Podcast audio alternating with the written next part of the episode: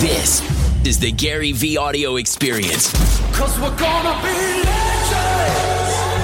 Gonna get there attention. Hey everybody, this is Gary Vaynerchuk, and this is episode 280 of the Ask Gary V show, and I'm very excited. You know, I'm gonna I'm gonna go right into it. Somewhere when I started ha- living somewhat of a public life, when I wrote a book called The Thank You Economy, I started getting random emails that made reference to my guest right now, and and maybe three years later, we met each other in a panel in Columbus Circle.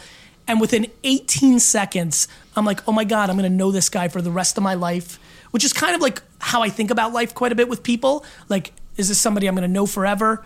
Is this somebody I'm gonna kind of know? Is this somebody I'm never gonna talk to again? The war, and this is only now, and a lot of you follow me who watch this, only in the last two months have I started using the word kindness you know, as I try to really dissect why good things are happening to me and what I see is happening in the world, kindness as a business thing, because I do look through the world through an entrepreneurial lens, kindness is a word I finally use. And if you asked me to define this man with all the things he does that are very special, I would say he's kind. And that is the feeling I felt on that panel that day uh, though I didn't use that terminology for a long time. It's so exciting for me, even though I've been doing this kind of Q and A show for a couple years. That only in the last hundred days have I finally gotten to that word, and it feels very serendipitous that I get to deploy it because that's exactly what I felt. Danny, Danny Meyer, thank you so much for being on the show. Gary V, this is a big day for me. Why it. is that? Being on the show? Yeah, being on just your show. something and, cool's going on? And no, I, I've got to just say the same thing. When you and I, you and I were on a very improbable panel together in Columbus Circle. It was two people who I knew I wanted to meet, but I knew a lot about the one guy, Jacques Pepin. Legend. You want to talk about a weird salad dressing? Gary Vaynerchuk, Jacques Pepin, and Danny Meyer. It was amazing. Right? And it worked, by the way. And it worked. We had a great host that day, Yes, Rob Rosenthal. We sure did. Yeah. He did a good job. But anyway, and then you and I got together at Gramercy Tavern Yes. and in 11 Madison Park, and Yes. I think we've explored that um, while our professional paths are quite different, it's almost like the very same things that ring your bell ring my bell, I think that's right. and we may name them different things. And like you're you're arriving at the use of the word kindness, but you didn't just start being kind. No, that was instilled, you know, very early on DNA wise, and and absolutely, uh, whether you want to call it manipulated, but I would think curated unbelievably well by my mom, and it just became my being. And it's really funny because I do think we have a ton of similarities, and the people that know us best, I think, really know that. I do think I have a personality trait that you know outwardly speaks to an aggressiveness and a style that I think some have to get. You know, one of the things I judge people based on how they react to me. You know, I just I remember just wow, this guy really gets it. You And know he- what I always admired you? Think about how much money you personally save by not having to buy caffeine. It is a good amount of money. It is a solid, at least thirty. Now in today's day, you know, in today's day and age of what coffee costs, it probably is a solid Yeah. amount. Yeah, I mean, I'm very energetic naturally, but I will say gratitude is a big driver for me. I'm very acutely aware of how good I have it, and I don't mean today. I mean, you know, my mom and dad both lost a parent before they were 15. And, uh, you know, I haven't gone into this subject matter with my, my team either. I, between them telling me the war stories of growing up in Soviet Russia, between them both losing a parent, and I will tell you, I was very affected probably until I was 25 years old with the thought of losing my parents. And even, I would only argue until my kids got a little older did I feel it transition. But I always, I love my parents so much, much more than most people I know, that I've always been grateful for them. They're very different. They brought me different things. But, and my circumstance, even though we didn't have a whole lot and we were poor, then lower middle class, then middle class, then middle to upper middle class, um, w- compared to the world I live in now, it was nothing.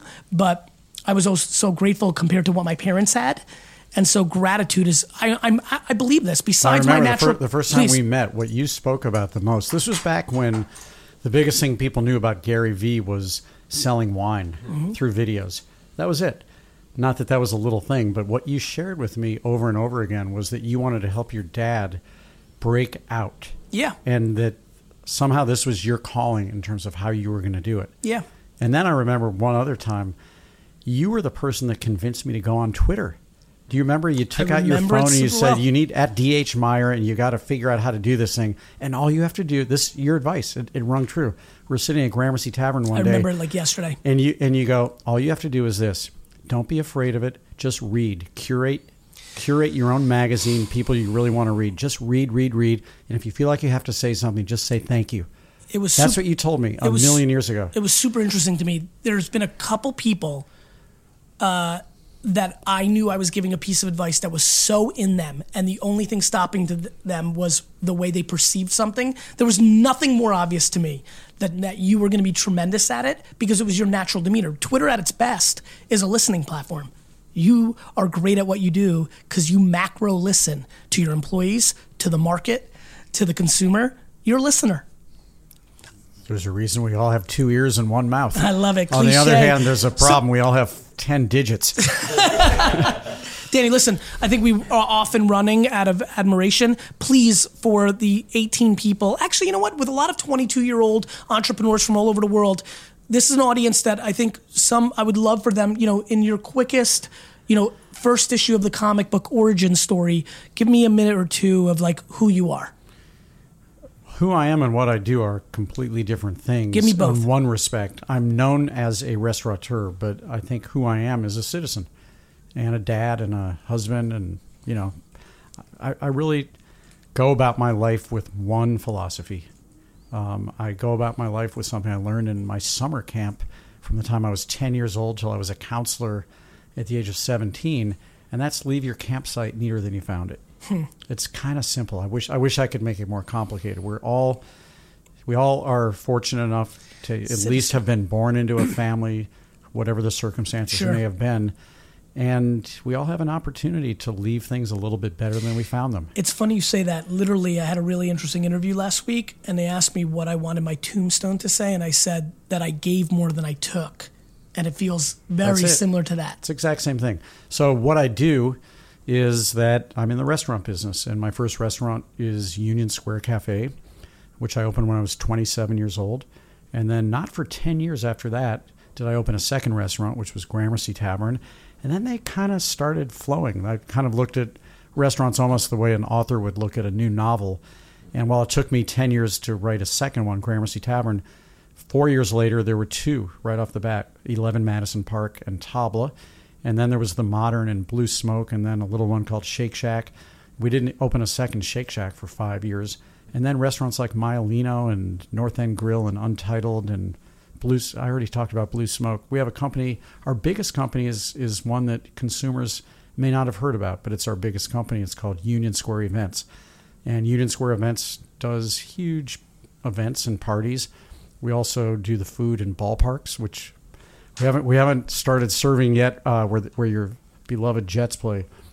That's But right. I don't eat during the game. We're in ballparks and arenas all over the place. We serve the food in business class on Delta, transcontinental, as well as to Europe, and really having a lot of fun there.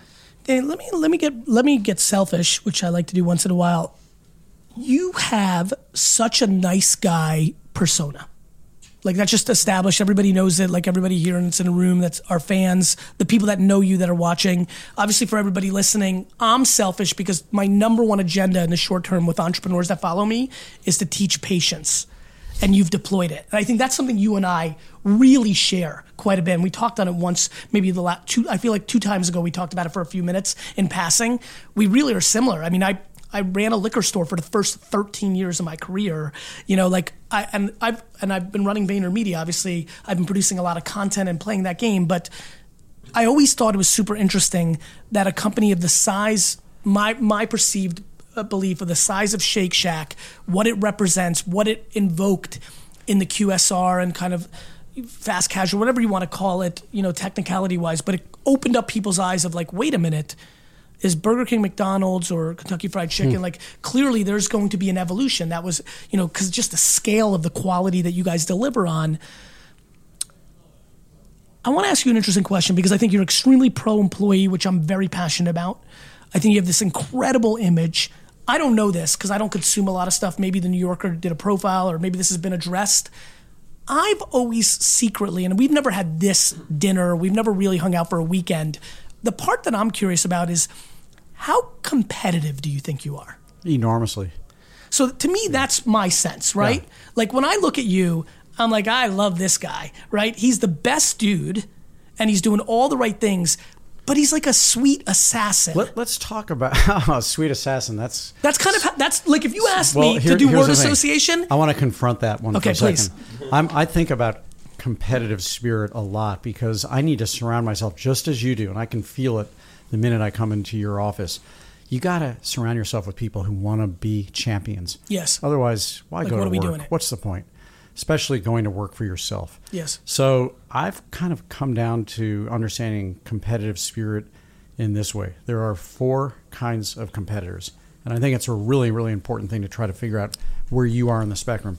The first one, and by the way, there's not a right or wrong here. Yeah, these are just the first four. one is a competitive. You don't really care if you win or you lose. I have a an uncle who I adore, who just happy to go to work every day and collect Right. his paycheck, and he's a great dad and husband and uncle, but he doesn't really want to go. is that the not world. competitive at all? He's a competitive. Like- he just like a- asexual, like just yeah, not competitive. That's what I meant. okay.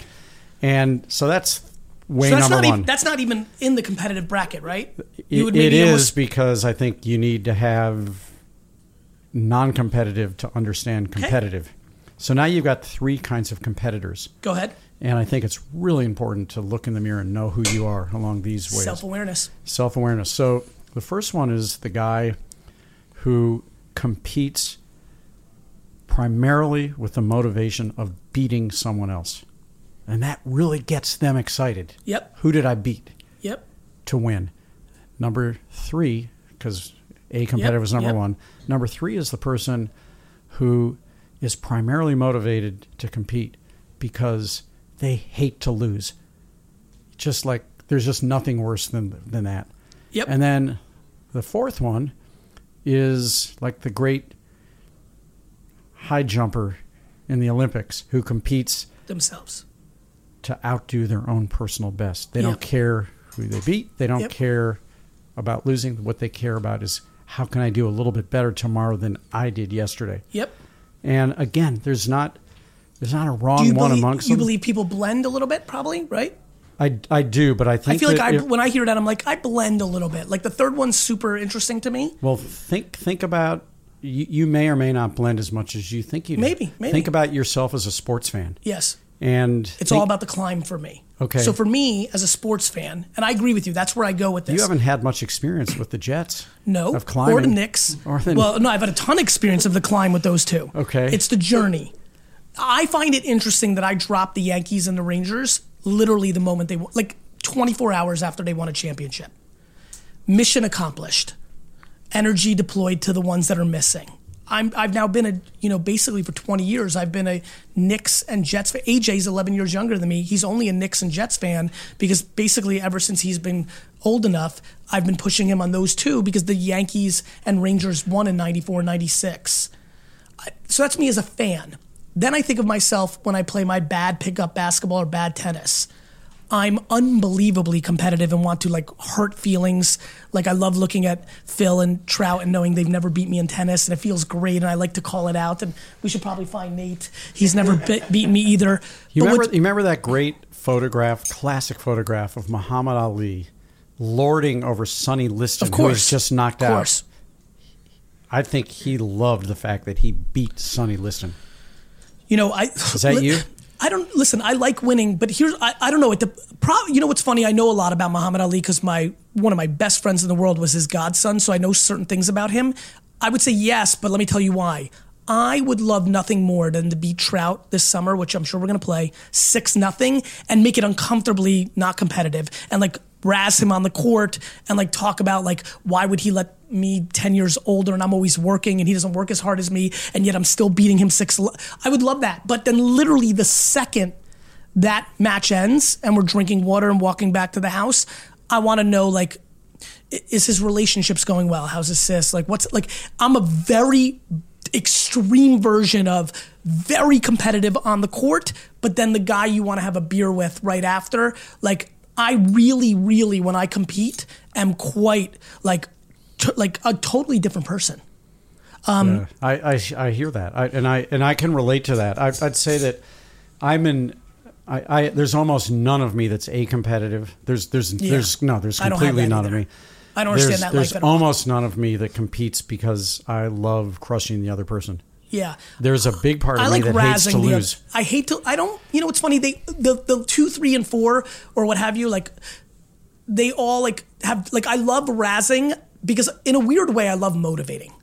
So like a lot of my content, a lot of what I do, I love motivating. Like I I love to be a head coach in a lot of ways. You know, I'm just going to own the team and do it that way. But you know, like, so I like trying to figure out which triggers. Everyone's motivated differently. Right. Like secretly, I want Trout to finally beat me in tennis. There's a little part of me.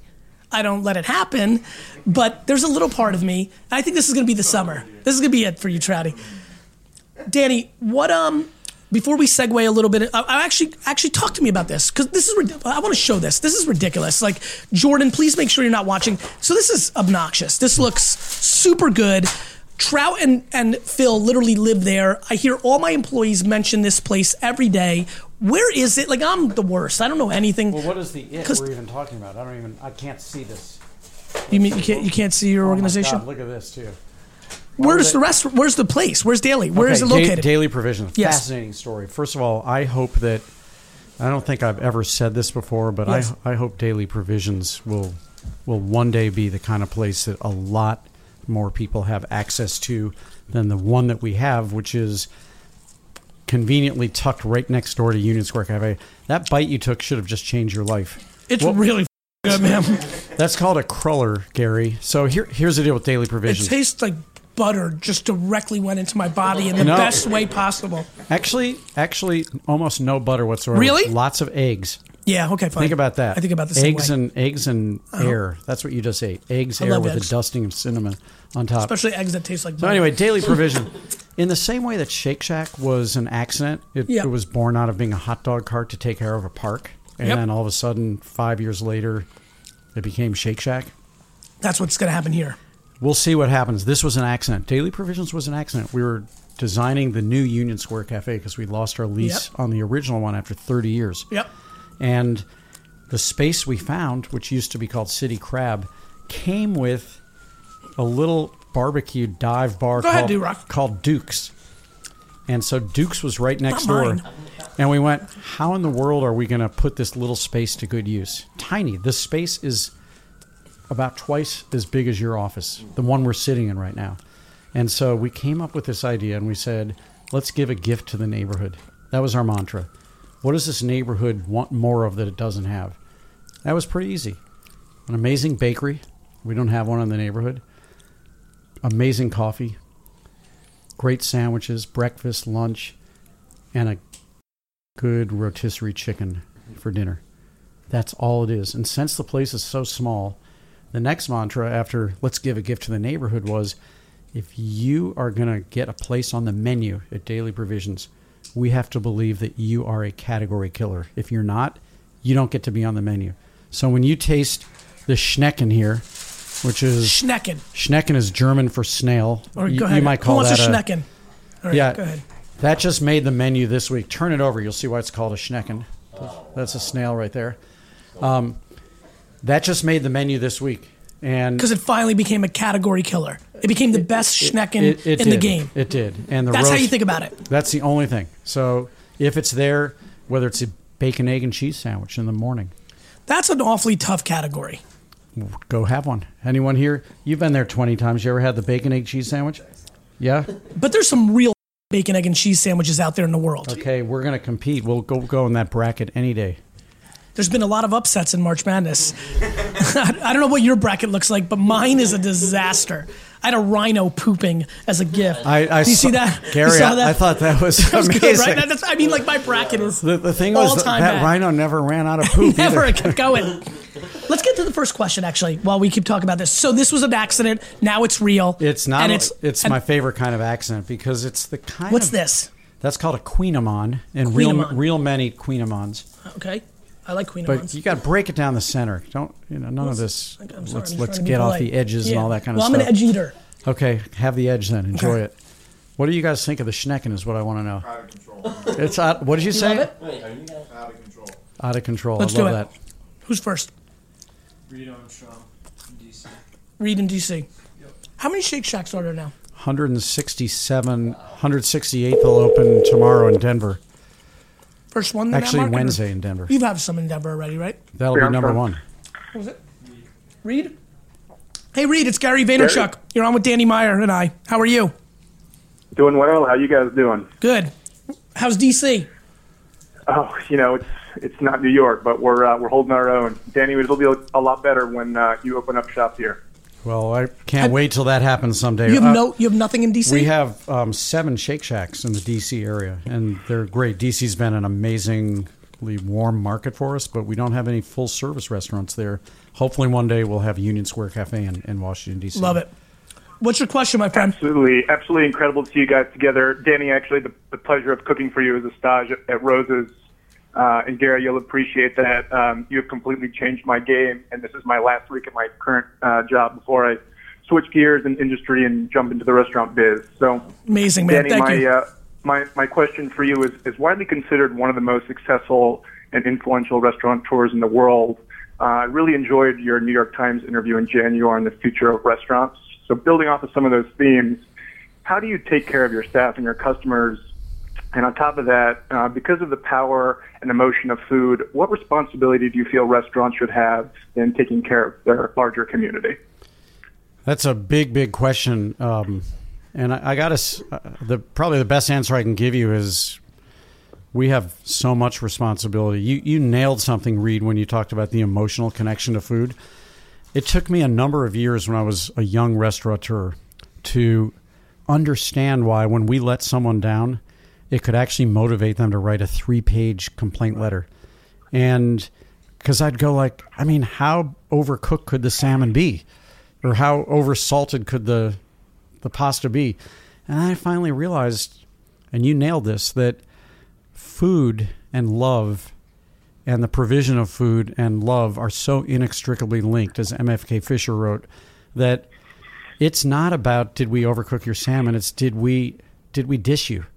And that's how a lot of people feel. And that's why they also love the restaurants they love so much because they get the love that maybe they didn't get somewhere else in their lives. So too do the, so too do communities feel that way when you open a restaurant. So too do employees feel that way. Restaurants, as you know, are places that when you work there, you feel a sense of family, adjunct to your own family, and sometimes restaurant families are deemed to replace what you didn't get from your own family. And so why are employees so happy when they're happy and so unhappy when they're unhappy? It all comes down to the very topic. We're we're not a widget factory. I'm not saying widget factories can't be emotional too, but restaurants are about food and love. Just don't make any mistake about it. It makes a lot of sense to me. I mean, I think I also think about the percentage of time two groups of people use, which is in major I mean, let's talk about New York, and this is why New York has this relationship with restaurants. You know, what percentage of time people and obviously there's technology changes with some of the delivery services, so that you've seen some slight change in this, but an enormous amount of time spent in restaurants. There are plenty of New Yorkers if they're not traveling, who spend most three fourths of their nights in Well, a sure, restaurant Sure, because if you think about the average square footage that a New Yorker takes up in terms of where they spend their sleeping and, and waking hours, it's smaller than in many, many other communities, and therefore restaurants provide kind of an adjunct living room to it's why I think that everything the else you do in relationship your life. with restaurants in New York is a little bit different than even other major cities You're in New York right. because of that. Yep. Reed, thanks for calling, man, Thank you, guys. Take care. and good luck with your. So what? So what are you doing? Give me a little four one one. So you're starting next week doing what? Yeah, so I'm I'm joining uh, Cava Grill, so I'm going to be heading up a lot of their R and D. So always had a passion in uh, food service and restaurants, and and made the jump and left my uh, desk job, and I'm going to be um, working on menu development for I, them. and I just got to jump in and say I'm a huge admirer of that company, and I congratulate you for joining them. It's awesome, man. Good luck. Let's move on. Thank- So, Danny, how you know, and I know you're going to go humble here, so I'm going to try to create a framework for you not to by saying it. How does it feel to be so at top of a craft like you are right now, right? I mean, like, look, if you were an athlete, you would be an easy first ballot Hall of Famer, right? Like you, you know, it, the first call makes a reference. I have a funny feeling one or two others will. You know, you really, really are. You know, for a lot of people that understand this industry, uh, you know, somebody who's inspired them to do their own thing, changed. You've changed a lot of uh, people's behaviors within their own restaurants and and the admiration you have from the industry is extremely high. That comes with its own circumstances. Uh, you know, I'm sure you know there's people that push back to your. You know, you push forward-thinking ideas that you know I'm sure some have been uh, accepted differently than others. But you know, as you just hit your 60th birthday, right? Have you started? You know, I know you're thinking ahead. You know, I, you know, I have the luxury of spending a lot of time with the winners of 60, 70, 80 year old craft, and there's very little looking back at times, but there's some. I mean, even, you know, I think it's a human thing. Some people even in their 30s are doing it. How do you think about the fact that you've been able to achieve this kind of, you know, stamp legacy in an industry that is so culturally relevant? It it must be it must be humbling and and feels good. Where are you at with your with that part of your life? Well, I, I thank you for what you just said. I'll, I'll take it in, and it certainly feels good. But I will tell you, without any false modesty, that for whatever reason, my wiring is that if you give me a compliment or you give a compliment to my team or my colleagues, what we do is we dig in and we try even harder. Sure. And, you know, I was talking earlier about competitive spirit. If we get a bad review, and we've had many, because I, I think we ask to be held to a higher standard. We get more complaint letters probably than most other restaurant companies. 100% you've created permission. We have created we we invite it. And and you I know what? totally understand it. If you go out, well think about think about your sports teams. If you won last year, the only answer is to win even more games this year. and if you don't do that, you're going to let your fans down. Well, ungrateful Boston fans. That's what that sounds like to me. You know what? We don't consider anyone ungrateful. As a matter of fact, I kind of welcome being held to a higher standard. Totally but understand. This is the deal. This is I know how I'm wired, which is that the minute you start believing in your own success, you You're may as well just You're hang finished. it up. And It's- so it's absolutely true. I don't believe. Look, if But you I, want, don't you feel like you can hold those contradictory feelings I, in? I, I can. I Yeah. can walk into my office Sure. and see 28 James Beards Yeah. hanging on the wall Yeah, of our office. Somehow that happened. Yeah. So someone said you guys were doing a Yep. good job. Yep. But when we go to work every day, all of us, that I understand. we honor the work we did yesterday, but we dig in and we ask ourselves, get the next how one. can we do it even better today? And that's what I love. That's you're talking about the journey. I always want to be on that upward journey, and we're never going to reach it, and that's okay. Do you think you'll work until you die? Well, it's funny. I was just having a conversation this morning with my wife about that. having That's- having having come off of a uh, a weekend of birthday celebrations, and I cannot imagine ever not working because it's brain and heart food. You're just learning, learning, learning, competing. That's what I love to do. Now, what I do love more than anything at this stage of my career is surrounding myself with champions and giving them the ball. And increasingly, I'm transitioning from being a guy who had to be the the producer, the director, the lead actor, the screenwriter. I just want to be the producer. Danny? Greg? Greg? Hey. Yep. Hey, it's Gary. It's Gary Vaynerchuk and Danny Meyer. How are you? Good, good. How are you? Amazing. What's your question? Uh, all right. So, um, first of all, big fans. um, all right. So, What is, uh, my wife and I started a food kind of Instagram page about five, six years ago called Devour Power. Devour Power. Devour Very, Power. Yep, I'm aware yeah. of it. Phil Toronto from Toronto Tartar is very excited. Oh, uh, love D. it. Simone's excited. Yeah, you got some fans here, brother. What's up, guys?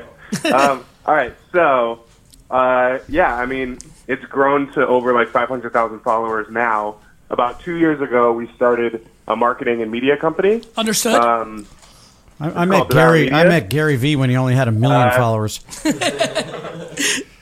Go ahead. You're getting there. all right, so my question is, um, in today's market, having a strong social media presence with engaging content is definitely a leading factor in being successful as a restaurant. With that being said, having traditional PR, like getting an Eater and Grub Street, etc., is important as well. where do you think the future of restaurant marketing is heading? And in the coming years, will restaurants steer more of their marketing budget towards social media as opposed to the high priced PR agencies that don't really focus on social media? So I'm gonna, I'm to jump in first because I'm curious to see where Danny takes it, where I where this framework. So it was funny as you were talking, having a social media presence, uh, you know, a successful one, as a leading indicator. I, you know, I don't necessarily believe that. I think that when I look at the as of today, and it could change over time, but when I look today at a lot of the top restaurants. Um, you know, uh, Danny's firm's uh, uh, investment arm is a very large investor in Resy. He, he's an icon in technology and restaurants as being an early supporter and board member of Open Table. I've, with Resy, starting a couple years ago with Ben, I've looked heavier at the restaurant marketing world than I would have naturally. Um, I do not believe that a lot of the top restaurants in this country have very strong social media presence.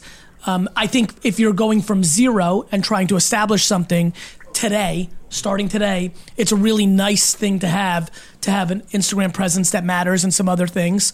Um, but I think it's very interesting. Here's and this is a huge parallel to the wine world.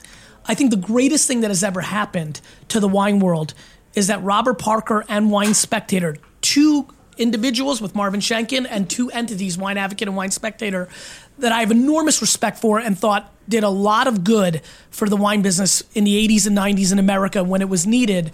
I think the best thing that has happened to the wine world over the last decade is things that Wine Library TV started, which was technology would create a more wide point of view where one or two people couldn't make and break a winery.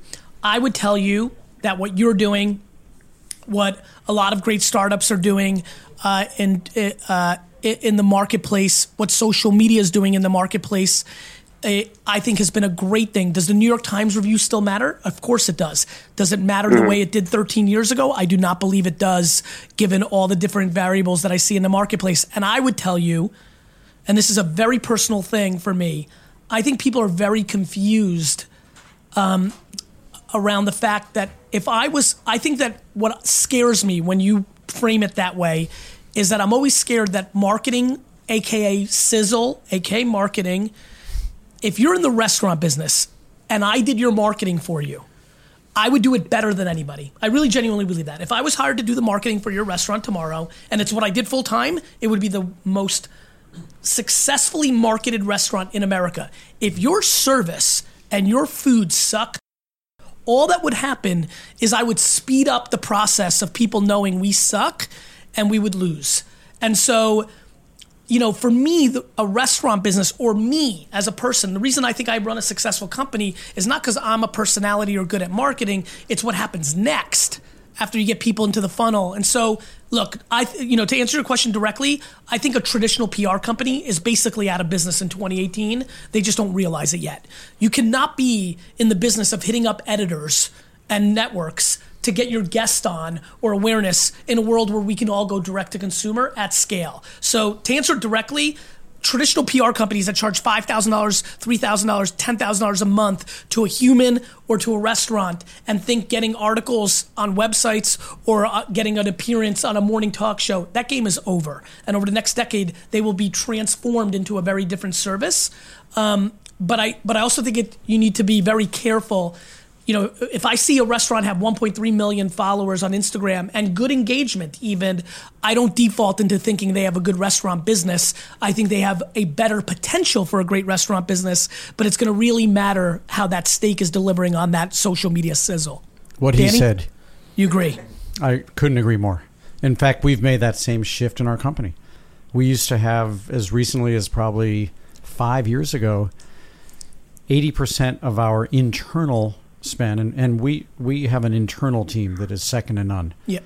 but 80% of it was on public relations. Yep. Today, 80% of it's on social media. Yep, How do we, sense. and marketing, Yep. not just social media, but how do we tell our story Direct. as opposed to asking other people to tell it for I mean, us? I very personally, one one selfish objective I have here is to somehow get you to start a podcast, like a meaningful one. Like it would dominate. You would have a top 100 pod. Your podcast, and you would only have to do it once. Funny you should say that. I have a meeting right after this because my own team is begging for the same thing. But my answer, I mean- here's my answer. For 10 years before I wrote Setting the Table, Yes. I was hearing, you got to write a book, you got to write a Yeah. book. And I said, we already have cookbooks now. No, we don't want a recipe that leads to food. We want a recipe for how you guys do business. What do people need to hear in a podcast that doesn't already exist, Gary? I'll explain. So we're gonna go reenact our Twitter moment, you and I. Okay, I'm- in I'm in a podcast form. I think much like you've created the framework for passing the ball and being the art, you don't have to do all the things. A podcast around your points of view slash your organization's points of view to the industry is remarkably impactful not only to the industry but to industries outside of your industry. I think the thing that's super interesting to me when I wrote the Thank You Economy was like uh, somebody who owns a construction company would be like the two formative books in my life. And you know, it's funny with books, people read them in all out of order style. You know, it doesn't matter when they're printed. You know, sometimes when I get asked, um, they're like "A- another one. You know, I'm like I don't know, Danny's book. Like like to me, when they want to double down on that thesis, my belief is that podcasts are enormously important culturally. People, you have to understand, you have to be cre- you have to create things in a way that people want to consume them. There are millions of people that you could be impacting professionally and personally who only consume information in Who aren't pick form. up Setting the Correct. Table, right. And what I love, what I love is that it doesn't have to require a lot of your time. What you've done extremely well and and is exactly the telltale sign of a true leader and somebody who's a true citizen is you've not made this just about yourself. And you, you're you're even incapable over the last ten years. You know, like even everything is we. It, it you know it's so ingrained into you that the we, the team, the this, that the fact that you can have a daily podcast that can be hosted by a different team member every day of the week. And I think you think of the world the way I do, which is I don't mean the head of business relations or the head of PR. I mean somebody who's back office, somebody who's front of one of the restaurants, somebody who's been at you know Shake Shack for two weeks in DC. Um, I think I think if you really thoughtfully thought of a framework, you could create a very impactful piece of media that would disproportionately uh, help people and help whatever objectives you had, whether that's business or culturally or whatever it may be. Thank you, sir. You're welcome. Brother, thanks for the call. Anything else you want to, while we're pontificating here and being I, ideological? I didn't know I was being invited in for a therapy session, but this is really helpful. Thanks. What are you looking to do? Are you looking at, uh, uh, the way you asked the question, are you trying to build more ammo to be able to get clients in that world and you want to be a service provider for restaurants and, and convince them properly, in my opinion, that them spending $6,000 a month with you is a lot better than the $6,000 a month they're spending elsewhere? Uh, I mean, yeah, absolutely.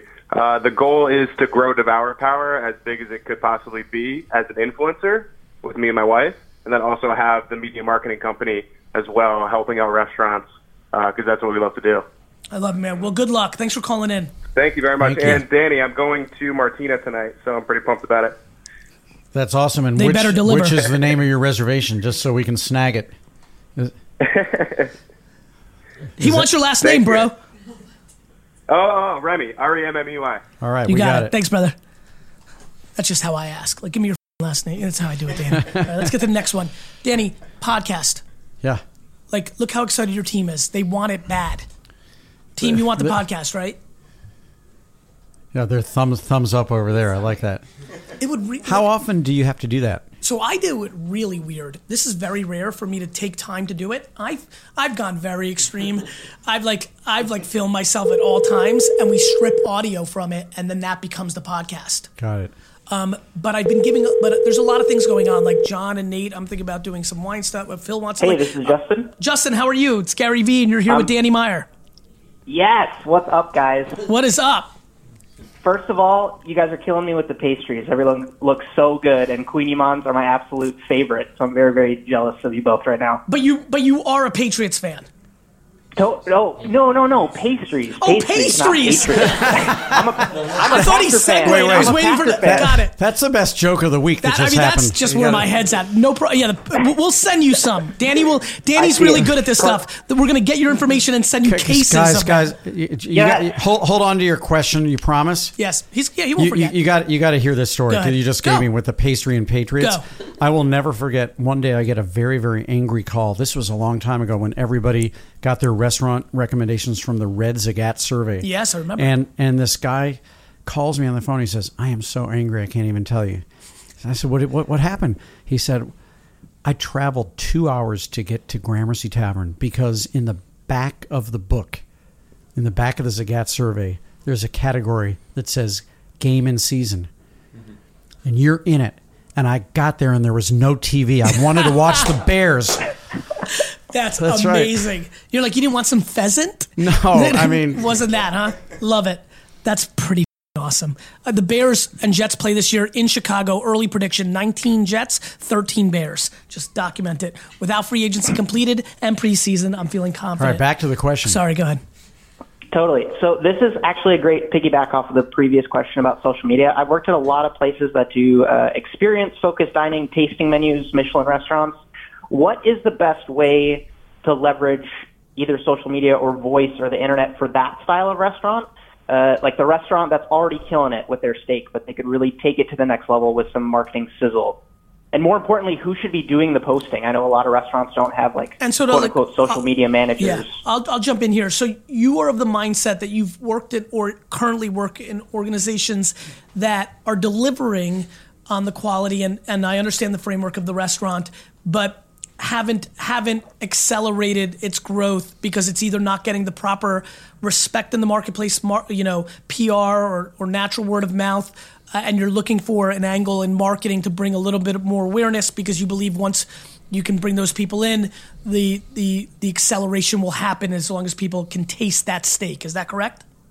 Yeah, exactly. And you know, like making sure that the the Tuesday reservations are just as booked as the Friday Saturday reservations. What what town are you in? Because that's a variable. Uh, so I'm in Seattle right now, but my previous job was in Europe and Norway, and I actually like I created the Snapchat account for that restaurant, and I was like a super big push on, on social media, but the it was hard to convince those people because it's like, well, who does the posting? How do you word that? Um, What's Yeah, I real? think what's maybe it real? might help. What's really fascinating is I don't think people know this, but Norway is Snapchat's most interesting market globally. It is their deepest penetration of any market.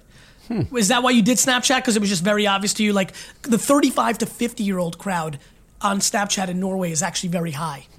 Is that what you saw as well? And- well, kind of. This was back when you were you were very bullish on Snapchat. so you were like maybe Gary says, 20 do it. So I'll Do you do it. remember the time you Yeah, collared me on I- I Snapchat down potential. at South by definitely saw the Southwest? That was the best. Um, so look, I mean, listen, it's this, you know, I think what you're talking about is an institution that looks down on modern communication, right? Your issue was was it's this new thing, and they got what really happened in your scenario that you're painting is that there's a level of disrespect of the quality of that attention because I promise you, if the owners of any establishment thought of it the way I thought of it, they wouldn't get hung up on who's posting. If you actually think it's going to impact your business, if that's what your objective is, well, then all of a sudden you're going to allocate the resources. Let me tell you one thing about restaurants and any other business follow the money. I love when people talk to me, like business owners or entrepreneurs, and they talk about things. But then when you look at their actions based on their financial allocations, they are talking a very different game. So you can be bullish all you want about social media, but if you're allocating 8% of your budget to it, then you don't really think it's that serious. You, you want to not look stupid in society when it's finally been accepted, but you don't believe that it's driving your business. I mean, to answer your question directly, it's all storytelling. If you want to tell people about your oxtail soup, you've got to tell them about your oxtail soup.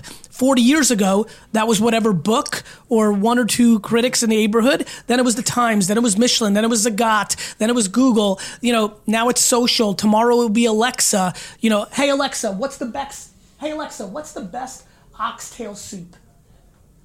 Stick with me here right now. Sorry, I don't know that. Good. Hey Alexa, what's the best spaghetti in New York City? Hmm, I don't know, but I'm always learning. So what's interesting is you see those two examples. What excites me is I'm going to make a video in 24 months that I'm going to ask those same two questions and it's going to answer and it's going to answer it really interestingly and really well or subjective or we'll see. But the fact that we're here now, hey Alexa, what's the best restaurant in New York City? Here are a few top-rated restaurants in New York City. Right? So this is going off of Yelp, right? And it's super arbitrary. What's going to happen now is that Hey they- Alexa, you need to eat out more often. so so what, what I would say is whatever is the technology of the time. What's exciting for me is, you know. I'm look. I look through things through other people's eyes. I can see from the corner of my eye Danny now taking his fourth look at the Alexa. He's a competitive ninja, that sweet assassin for me. So he now already is under, he's smart. He understands consumer, he understands human behavior, which is why he's been so remarkable at his craft, which is why technology, though not where he spends all his time, though maybe even he may sit on the sidelines on something like a podcast or Twitter, when described properly at a higher level, he will always understand it, which is why I always, I'm always enjoying getting to interact with him about it because I know he'll understand.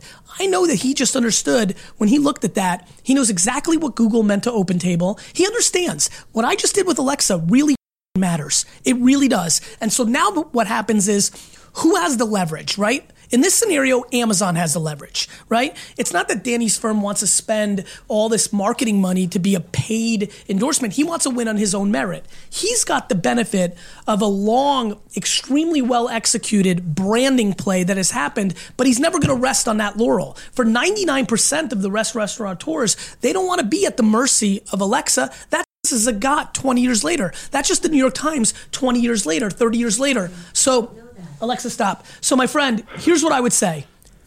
I think the way to not be at the mercy of a third party is to be a tremendous communicator at scale that is current to the end consumer. For you to do what you want to do well, you need to have a podcast and a blog post and an Instagram account and Facebook and a Twitter and a YouTube vlog and all of the above. Can you? Can you afford? These are questions everybody has to ask. But if you ask me, there's nothing more important than having the ability to communicate with the end consumer because it keeps you from being vulnerable from the technology revolution that is absolutely happening. And there's only two executions produce the greatest product, aka the man who's sitting across from me and his organization, or be the best communicator in the current moment. Or are both. the listen, that's when you get, you know, that's that's what I'm trying to be up to. You know, like that that to me is that is, to me is how you end up. And by the way, this is this is history. Back to Muhammad Ali.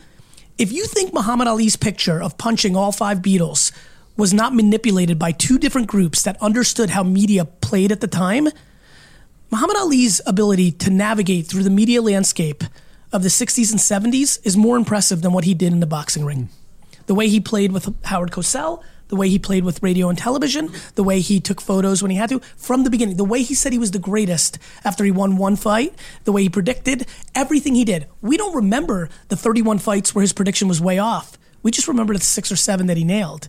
And so th- these are very important times because the communication landscape is changing the most since it has from the transition of radio to television, and the opportunity for all of us, including restaurants, has never been greater. I want to just add one thing Please. to, to what you just said, which is that um, when you showed me Snapchat, Yes. it just didn't register. My kids use it, you Yes. use it, and I Yes. said, you better listen. I said that to myself. Yes. And I, I said, I can't speak in that accent. And then I got a great gift from somebody, which is this that if you even if you accept the power of social media and telling your own stories and using it to listen and to have dialogues with people, which is great, not all of us are going to speak as beautifully in every single 100% language, language. that there is out 100%. there. And I've come to the conclusion that I'm really comfortable with Twitter and Instagram. Yep. And that may be enough for me as long as I surround myself with others who are As long as you don't get caught. expert- The only thing I would say, Dan, and you're exactly right. As long as you don't get caught only speaking Yiddish. That's the point, right? The, what I've seen is people get very comfortable in their language to not recognize that that language is becoming obsolete and or has diminished. Which of the two of my native social languages are about to be obsolete? I think both are fine, you know. But to me, to me, Instagram is just like cost of entry in today's moment, especially in your industry. Um, Twitter's incredibly great for you and me because we really love to counterpunch. Like I love complaints. I love when people leave negative one star reviews of my book, or or like employees send me emails that I suck. Like I want to fix.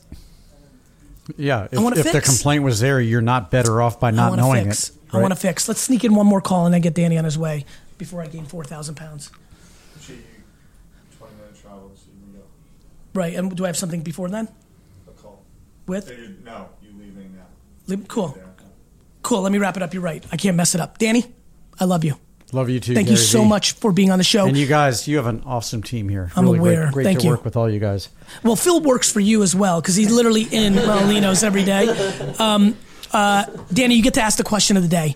There's, you know, over the next couple years, this will be viewed hundreds of thousands of times. They will answer in this section. It's a good opportunity for you, maybe to get, you know, a little uh, brainstorm or, or focus group, or just randomly want to ask a question. You get to ask the question of the day. My question of the day is um, in a business that has historically been a four wall bricks and mortar business, at a time when every human being in the world is walking around with their own personal remote control to life, also known as their smartphone, where they want what they want, where they want it now. How they want it. I believe that we are still uniquely able in the restaurant industry to create a social atmosphere. But the question that's in my mind more than anything is that how can we combine what people want, which is quick, less expensive, where I want it, with the hug that we're used to giving in our own places? They're going to answer it. That camera, that good one right there. Cool. It's a great question. I love you, pal. Continued success. Happy birthday. Thank you all. You keep asking questions, we'll keep answering them.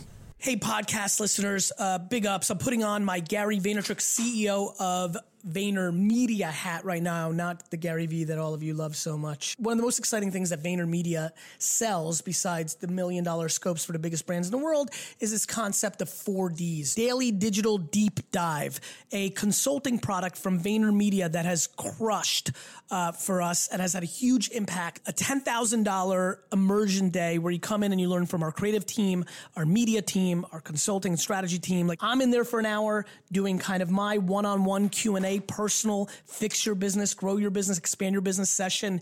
It has exploded hearing the ridiculous stories of I came to your 4Ds and was doing 280,000. Now we're doing 2.2 million. I want to make sure the podcast world knows about it. VaynerMedia.com slash 4DS or GaryVaynerchuk.com. Hit the events tab. Go see the dates, sign up. This will change your business. See ya.